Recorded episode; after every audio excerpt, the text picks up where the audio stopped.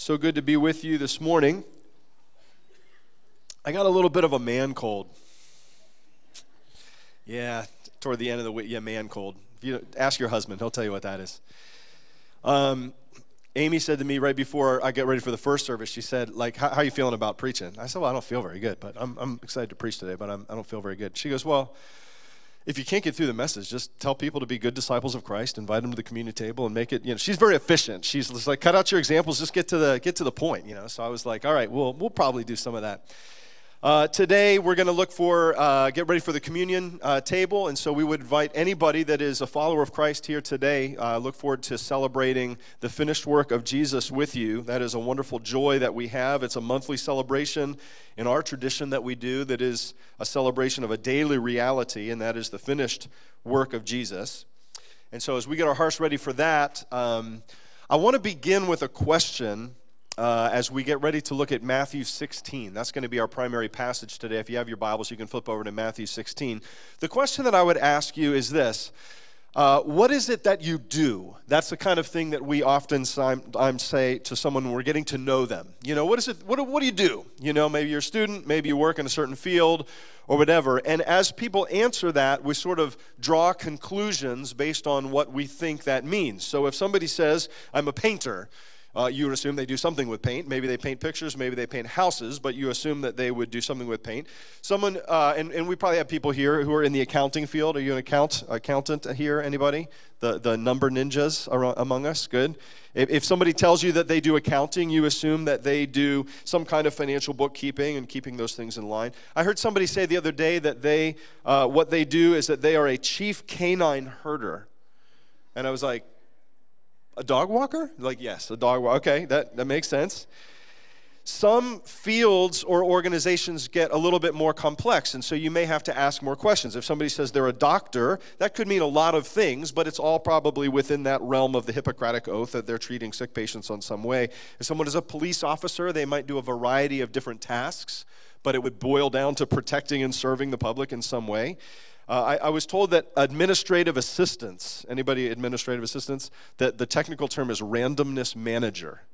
So if you're working in that field, yeah, we'll figure that, you can figure that out.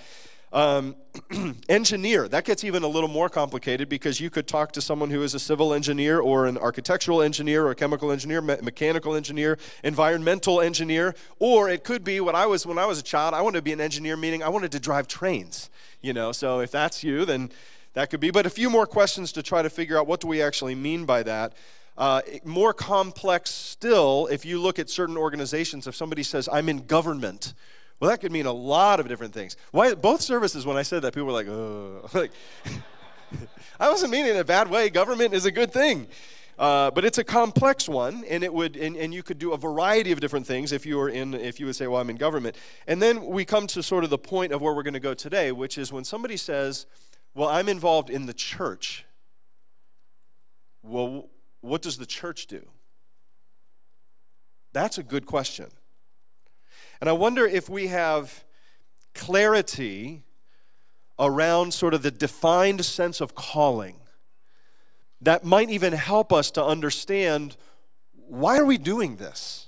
You know, you all got out of bed this morning, you got dressed up, you look nice, you know, whatever. You came and you sang songs, you sound great. I was actually, because I can't sing as well today, I was just kind of enjoying uh, listening to the, the body of Christ sing. That was, that was a real blessing, actually, today. Real blessing to hear your worship. Um, but why do we do what we do? Do we have clarity around this sense of calling? So that's the question I want to leave you with as we begin and get our hearts ready. You know that if we've been with us over the last few weeks, we've been doing a series called Reset, getting ready for the year ahead. And last week, very intentionally, we finished in Proverbs 3, verses 11 and 12. Uh, Meredith mentioned this here in the worship time before. My child, don't reject the Lord's discipline, and don't be upset when he corrects you, for the Lord corrects those he loves just as a father corrects a child in whom he delights. And so, what I'd like to do today is talk with you uh, using the, the passages from the Gospel of Matthew about Jesus' definition of like, what does it actually mean for us to be his disciple? Because I think if we were to boil it, boil it down scripturally, what we find in all of the activity of what the church does and all the different things when we're feeding starving children or we're doing mission trips or we're singing songs or we're having gatherings like this, at the end of it all, there is a goal, and that is, according to Jesus, to become more like Him in the things that we do, in the way that we think, in the way that we react, to, to live like Christ, to be with Christ, to become like Christ, and essentially to do the things that Christ did. So, with that idea in mind, this idea of discipleship, I want you to read with me in Matthew 16. We'll pick up in verse 13 today. And uh, well, I'm going to read you two sections from Matthew 16. I'll paraphrase a little bit in the middle. So, verse 13 and following says, when Jesus came to the region of Caesarea Philippi, he asked his disciples, Who do people say the Son of Man is? He's referring to himself. And they replied, Some say John the Baptist, others say Elijah, and still others Jeremiah or one of the prophets. But what about you? Verse 15. He asked, Who do you say I am? And Simon Peter answered, You are the Messiah, the Son of the living God. Um, I'm going to pause on that for a second and simply say, Jesus liked that answer. Okay? He commended Peter. Peter didn't always get things right, but he was, you know, ready to, to give an answer, and he stepped, he said, you're, you're the Messiah, you're the Son of the living God. And Jesus, when he heard this, not only did he say, good answer, and yeah, that's right, but he, he said, this was not revealed to you by human thinking. This was revealed to you divinely. This is a big deal that you understood this. So Peter's feeling really good. Probably, you know, that's good commendation that he gets. Uh, immediately after, Peter is like, hey, since we're now on good terms, I'll give you, let me give you some advice. And he says to Jesus, don't, don't go into Jerusalem because they're waiting to kill you there. And now Jesus, after commending him, gives him a very strong rebuke. And he says, Get behind me, Satan. You're a stumbling block to me. You're not thinking about the things of God, but you're thinking about the things of man. so poor Peter, he's like, he's up and then he's down. He's learning. It says in verse 24, we're going to pick up there again. Verse 24, then Jesus said to his disciples, Whoever wants to be my disciple must deny themselves and take up their cross and follow me. For whoever wants to save their life will lose it, but whoever loses their life for me will find it. What good will it be for someone to gain the whole world yet forfeit their soul? Or what can anyone give in exchange for their soul? For the Son of Man is going to come in his Father's glory with his angels, and then he will reward each person according to what they have done. God I add blessing to the reading of His Word this morning. Listen, friends, that, that is a very full passage. There is a whole lot of stuff there. We're going to try to do our best to get into it and unpack some things as we get our hearts ready for the communion table. But what I want you to see here, if we're talking about the idea of discipleship, there is something deeply personal that Jesus calls us to in this understanding of what it means to follow him. Here's what I'm going to do I want you to ask you to, to do a little favor for me. In the month of February, we are going to stay in this theme of discipleship for the whole month. And we have a little thing on the screen here for you. Today, we're going to talk about the personal nature of discipleship. Next week, I want to talk to you about the relational nature of discipleship, the fact that we are learning from one another, we sharpen one another. We'll touch on that a little bit today, but primarily that's going to be next week. The third week, I want to talk about the transformational nature of discipleship. In other words, if your discipleship is not changing you at a deep level, if you are not growing, if you are not being transformed, the Bible talks about it from glory to glory, then we should take a minute to step back and say, are we actually engaging in discipleship as Jesus would want us to? And then the fourth one is that it's missional, that, that we're not changed simply to be different and to be better or to feel good about ourselves in that way, but we're actually called then to join Christ on his mission, which many of you are in the process of doing in a variety of different ways.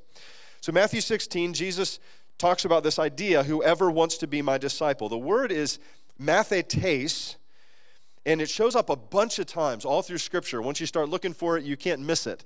Uh, this Greek word, mathetes, disciple or disciples is the way it's translated. And a disciple can be anybody that's a learner or a pupil, anybody that's kind of sitting under somebody else's teaching, uh, one who follows that teaching specifically with Jesus. In a wide sense, in the Gospels, it's referring to those Jews who favored him and who joined his party, who became his adherents especially referring to the 12 apostles. But when we get into the book of Acts, it's actually referred to anybody who confesses Jesus as Messiah. So anybody that is a Christian is part of this mathetes, part of this discipleship body. So if you today claim the name of Christ and you're walking with Jesus, you are part of this discipleship thing. If you are part of the ecclesia, the church, the called out ones, the ones that bear his name, you are part of this body as well. So here's what I want to do as we think about this, again, all in this realm of how Jesus makes discipleship very personal. And I think it's intentional that he does that. The first thing I want to do is simply talk about identifying the target. So, again, this idea what are we actually shooting for? Let's start with that identifying the target. So, we said before, we don't always have a strong sense of why we exist as a church. Uh, I, I suspect that if you were to ask 100 people who go to church, why is it that you go to church? What, what is the church all about? You would probably get a huge variety of different answers. We don't always have a strong sense of why we exist and what we are doing. Uh, we all bring a certain history, a certain preference, a certain style, and bias into the equation. In some ways, this is actually very good. It's good in that it gives us a diversity of thought, it gives us ironing, iron sharpening iron. It gives us different gifts, but all within the same body. Those are all good things. Uh, the bad is that that same diversity can add to a lack of clarity on why we exist and what we're doing. So, again, you could ask 100 people in this room, and you might get a variety of different questions. So, some people would say, I go to church uh, for good preaching, I go to church for fellowship, I go to church because it makes me feel better about myself. I, I go to church because I enjoy singing. I go to church because I want to learn and I want to grow. And none of those things are bad in and of themselves, but they must be seen through the lens of discipleship. Do we know why we're here? That's the question. So, a few years ago, I was um, going to Best Buy, hanging out with the guys who know how to get stuff done at Best Buy. So I needed something. I forget what I needed, but I go into Best Buy. And um, I was walking in, and there's a guy who's kind of, they have this kind of interesting thing. There's a guy that's like stationed right at the door. And this guy was really busy doing something. He's like typing and looking and, do, you know, so he was like, he was in whatever he was supposed to be doing for people that are coming in. He was just focused on something else, whatever. I didn't care. Uh, so I, I walk in. And then I see two employees that are standing. There's a guy and a girl, and they are in serious flirt mode. So they're flirting with each other, and they're just, they're just enthralled with one another. So I walk in and whatever. They, they were of no help to me. That's okay. I didn't, I didn't need help. So I walked in and I got the thing that I needed to get. And I went and I checked out. And I go back out and I noticed that the two flirters were still flirting. And I just thought it was sort of funny. So they, they like uh, they're totally oblivious to me even being there. And then I walk out, and the guy that's kind of stationed at the door, maybe he's making sure people aren't stealing things, or maybe he's greeting. I don't know, but he's he's completely enthralled in what he's doing still. And so I'm just kind of noting this.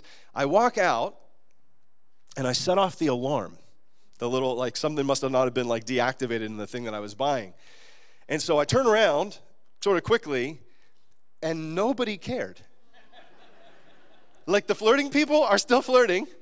The busy guy is still busy, and the alarm is going off. It's loud. I'm, i thought I was going to get like swarmed and tackled and everything like that. So finally, I was like, "Hey, I, I, I think I set off your alarm." And the busy guy looked up and he goes, "That's fine."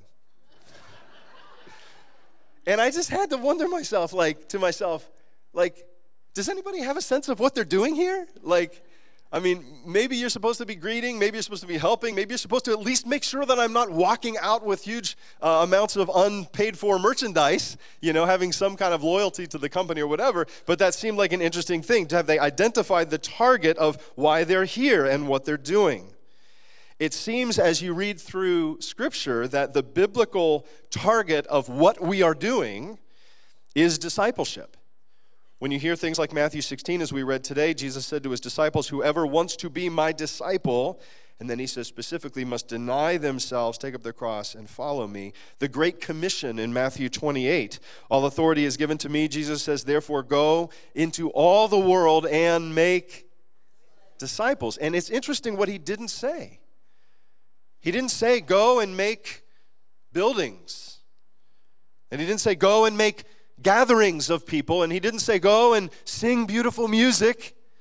All of these things are good things, but what he said at the core was, go and make disciples. So now, if we identify that as a target, we could see that the church is this ecclesia, that is the called out ones who are moving by the, in the reality that the brokenness of the world is met in the finished work of Jesus. And the brokenness of the world is actually reflected in my own brokenness. And so it becomes very personal when we say we are disciples of Christ. Now, if we identify that as a target to shoot for, and I think that's helpful for us at the very least, then we've got to define some terms. So Jesus says to his disciples, verse 24, Matthew 16, whoever wants to be my disciple, he must dis- deny themselves, take up their cross, and follow me. So Jesus' definition is pretty clear. And if you were to write it down, it would probably look something like this on the screen. We can put that next uh, slide up. That we're talking about self denial, we're talking about cross bearing, we're talking about Jesus following. And the reason this is helpful is that if these things are not true of you, then you sh- it should cause you to reflect on whether or not you are actually living out discipleship in Christ. When we say that uh, denial of self, this notion that it's not about me, and that is perhaps the most antithetical reality for our old natures to process because you were born as the center of your own universe, and so was I. You have to learn over time that the world does not actually revolve around you, and that's actually good parenting when it's done in love. So, a friend of mine actually notes it's probably a good thing that babies and toddlers are not as strong as adults because, in his words, they would kill us all. Because they, in some ways, they are little egotistical tyrants. That's how we are born in our old nature. And so over time, we actually learn that life goes better and the world works better when we don't keep ourselves at the center. And Jesus actually says denial of self is actually a hallmark of what it means to follow him. So we learn to say, okay, I'm, I'm dying to self on a regular basis.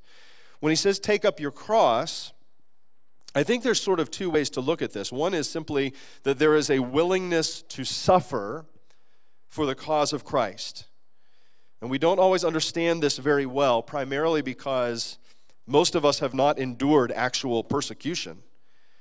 We've had to deal with maybe social, social rejection or even families that don't get why we're committed to Jesus. But the true mark of discipleship is a willingness literally to suffer anything that He would ask us to suffer. So He says, I want you to take up your cross. That's a hallmark of discipleship. The reason a lot of times we don't get it is because we haven't maybe suffered greatly in our first world level of problems. Now, I can whine with the best of them about the things that I've gone through, and I didn't feel very well this week. And so I didn't really want to get up and preach this morning and uh, everything. But like, I was thinking about this last night as I was looking over my notes. I was like, yeah, that's not exactly suffering for Jesus. I mean, this is not persecution, it's an annoyance. Sometimes people are annoying right? Sometimes, you have to laugh about it, it's just true, right? It's just true. Sometimes you get annoyed by people. Sometimes you, you get frustrated with those things. That's not persecution, though. You know what I'm saying? So sometimes we have a little bit of a hard time understanding this, but the hallmark is this to say, I will suffer whatever Christ asks me to suffer. We ought to think about that. I mean, that's like a that's a that's a deep thought. Are you willing to go there? And then we got to catch ourselves too, because poor Peter, he was so quick to be like, if anybody, they're all going to turn away, but I'm never going to turn away. I mean, you remember the story with Jesus, and he's just like, Peter, I love you, but you're going to deny me three times before this is all over. Jesus is actually very patient as he teaches us this. But this is a hallmark of discipleship. We deny self, we take up our cross.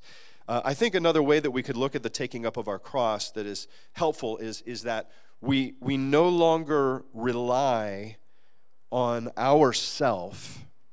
So we look to Christ and what he has done in taking up his cross, and we say it is his righteousness imputed to us. It is him as the source, and his finished work is the source that we run to. So, yeah, we pick up our cross and maybe we even suffer for the cause of Christ, but we're doing it in the wake of the one who has suffered ultimately and paid ultimately the price that we could never pay. So, that's important for us as well. I talked to a young man this week, just this week. I love God's stories, and you know, we've been praying just that see more people make commitments to Christ and make a step of faith and everything. So I met a young man this week. Uh, I don't even really know him. He might be here today. I don't know. I won't mention his name, but he just came in and said, "Hey, I just wanted to talk to somebody. I, you know, I've, I've recently given my heart to the Lord, and uh, we just had this beautiful kind of. He's sharing his testimony with me, but essentially, it came down to this: coming through the mess of his own life, and that's kind of how we get to the place of carrying our own cross. Is that we see the mess in our own life, and then it pushes us to the finished work of Jesus. So he's not relying on his best effort anymore, right? And so here's this young, youngish guy, and he's he's sitting here, he's telling me this story, and, and it's just a beautiful thing. And he's no longer relying on his track record, but he said, I'm gonna pick up my cross and I'm gonna do what Christ asked me to do, is disciple of Christ. Amen. Um, I want to mention this to you because I think this is important, especially for my older brothers and sisters that are here. Um, I'm getting closer to 50, so I'm not young, I'm not a spring chicken anymore. But some of you guys are older than me. And, and one of the things that I notice as we get older, it's very easy for us to think about the idea of discipleship. We deny ourselves, we take up our cross, we follow Jesus, suffer what he wants me to suffer, pursue him, all of those things. It's very easy to think of that all in the past tense, right? That we think like, well, all of those, all of that work that Christ was doing was 30 years ago. 20 years ago, 60 years ago, right? And so the, the challenge is for us to think, even as we get older, to stay fresh in that space of denying ourselves and picking up our cross and staying close and in line with Jesus. So I think that's an important thing for us. It's important. And it's not moderately important. C.S. Lewis said Christianity, if false, is of no importance. If true, is of infinite importance. The only thing it cannot be is moderately important. So a disciple of Christ says, I'm going to deny myself, I'm going to take on my cross, and I'm going to follow him. I'm going to stay in connection with him. And this is very good news because even though it's very hard to follow Christ because we have to die to our old nature, the promises look like this Matthew 11, 28, 29. Come to me, all you who are weary and burdened. Somebody say, Amen. Thank you, Lord. I'll give you rest. Take my yoke upon you and learn from me, for I am gentle and humble in heart. You'll find rest for your souls, for my yoke is easy and my burden is light. Here's the last thing I want to see. So we, we're sort of identifying the target and then we, we define the terms. This last point is simply this we're going to do it sort of quickly that Jesus makes it personal. And the reason that this is so critically important is that when, okay, so, so the reason I say he makes it personal is that he asks his disciples, so who do the people say that I am? And, and they, are sort of, well, some people, I heard this. Well, some people, they think you're John the Baptist or Elijah or another prophet or whatever. And then to his disciples who have been walking with him, he says, now who do you say that I am? If we are going to wrestle with this question of discipleship, it's got to start with a personal response that Jesus would actually say to every one of you, it's a big sort of crowd of people in here, but he sees through the crowd, right? He knows your heart, he knows where you are, and he asks you the question Who do you say that I am? We all got to wrestle with that. And here's why I have an obligation to you as your pastor, because you're going to stand before God in judgment someday. I'm going to stand before God in judgment someday. And he's going to say, Who did you say that I am? Now all of a sudden it's very personal. Now it's this. It, do you remember how Jesus told these parables about like the separation of the, the sheep and the goats and the wheat and the tares? And it's all the same theme. He says that like mixed in with people who are legitimate disciples who are denying themselves and picking up their cross and following him and following on the finished work of Jesus, there are others who are there for other reasons. And there will be this kind of separating out so that now I've got to give an individual account. I can't just go with the group. It's an individual thing. Who do you say that I am? I've been wrestling with this issue of purpose for a few years now. Maybe some of the results were sort of us coming out of COVID and seeing how challenging that was for so many congregations and ours in some ways. Maybe it's watching people wrestle with change. Maybe it's thinking through things like our methods and our mission but this question of a personal start for discipleship. And I'm not the only person who's wrestling with this. I've talked to pastor after pastor, elders, and other leaders, our district leadership, who's been leaning into this question of what is essential for the church. And they said, essentially, we need to be about discipleship. And so this theme has been moving. I think it's a Holy Spirit move of God at this time that we would be grounded in the place of understanding discipleship that it's personal. Next week, we're going to talk about how it's relational, how we work together and sharpen each other. Uh, the following week, how it's transformational. And as I said before, like if your path of discipleship isn't changing you deeply, you're not being transformed in any way, you're not growing in any way, we got to take a look at that. And then putting us on mission. A friend of mine at York Alliance Church, his name is Brian Cannell. Um, he said, You know, what we say at our church is simply this that as disciples of Christ, we, are, we will be with Jesus, we are becoming like Jesus, and we are doing what Jesus does. That's it. But that's got to come to an individual and personal place. The point of decision will become very personal because one day you will stand before Jesus. A dear friend of ours at the church who passed away, we're going to be celebrating her life tomorrow morning, uh, Jane Crandall. You know, she got the welcome home. I'm certain of that. She just loved Jesus. She was dying to self and taking up her cross, and she was following Jesus for years and years and years. And so she got to stand before Jesus and have him welcome her home. And that's a beautiful thing. I mean, that's essentially what we live for as a disciple of Christ. The horrible alternate reality is to stand before him and to have him say, I never knew you. So discipleship has to be personal. It has to be personal. What does that mean? I think for some of us, that means that there is, a, there is a big yes that we need to say. There's a point of decision that we have to come to. And many of you have done this, but you know what? It's time to, time to do this if you never have. Yes to Jesus. Yes, I will be a disciple of Christ on a personal level. That means I'm not living out my parents' faith. Okay? Some of you are here, young people. You live in, you know, you've been essentially under the umbrella of your parents' faith. That's a beautiful thing. You're learning from your parents' faith. You're learning probably some positive and negative examples, but you're, you're under that umbrella of their faith. At some point, it has, to got, it has to become personal to you. Guys, let me throw this one at you. I'm not living out my wife's faith. A lot of us as guys, you know, we, we would say, well, you know, my wife, she does the prayer thing and she does the Jesus thing, and I kind of, whatever, I'm kind of along for the ride. Jesus says, no, I want you to be a disciple. I want you to step up as a man of God. Okay? Wives, you're not living out your husband's faith. Same thing. I'm not living out my friend's faith.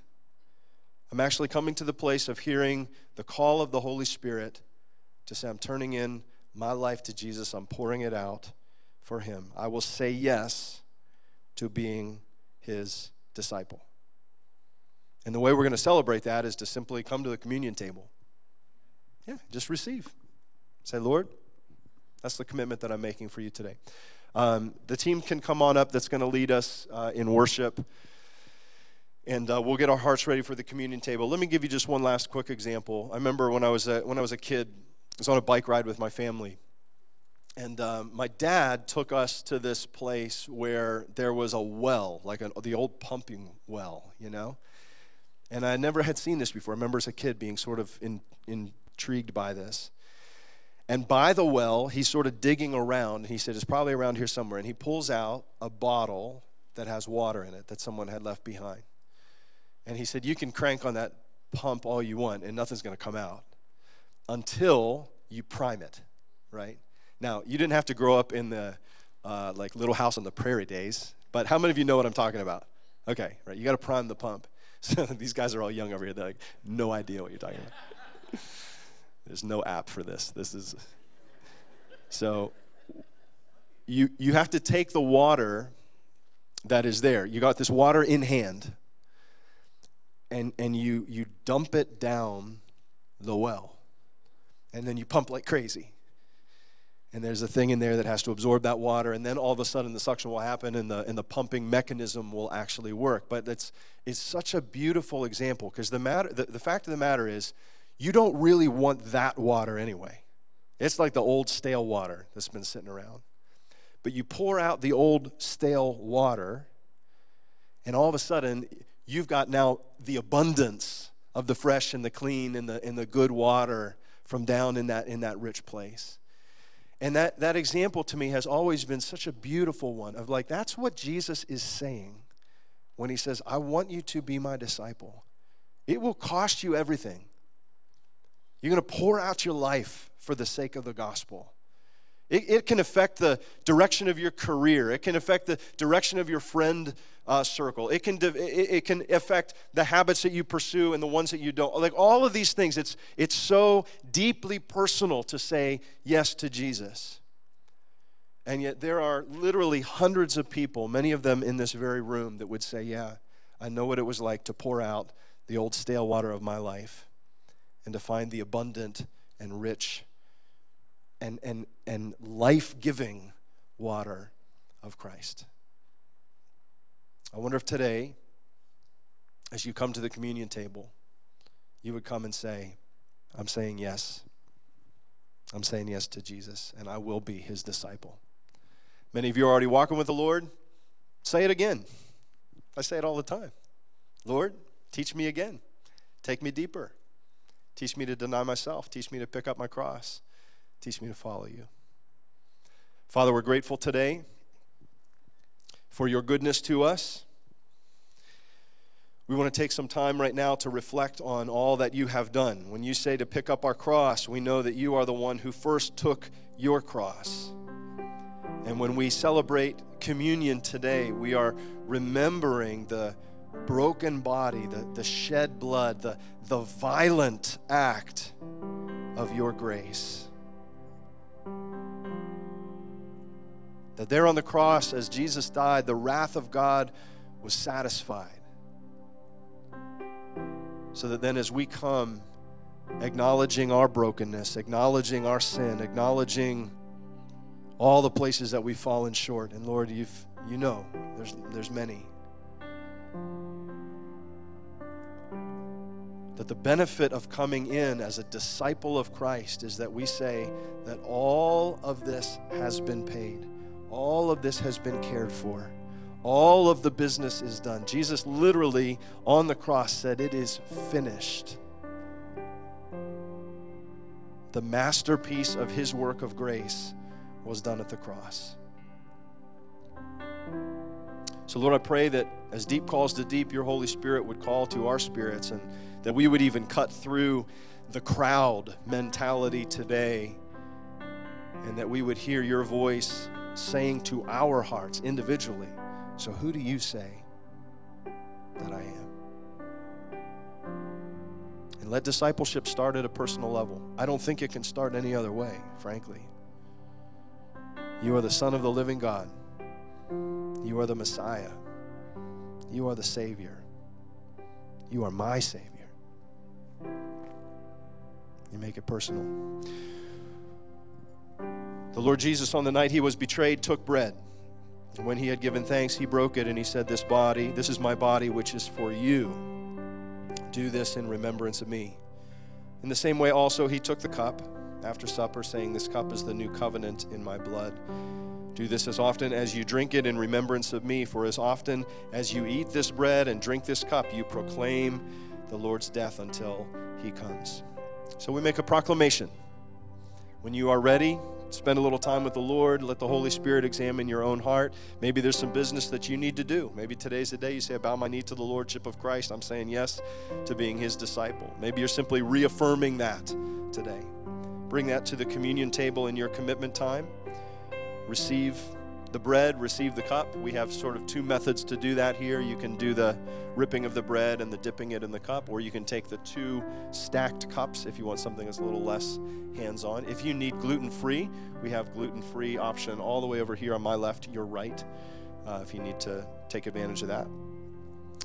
Uh, this is your time to spend with the Lord as the worship team leads us in a song. When you're ready, we'll meet you at the table. God bless you.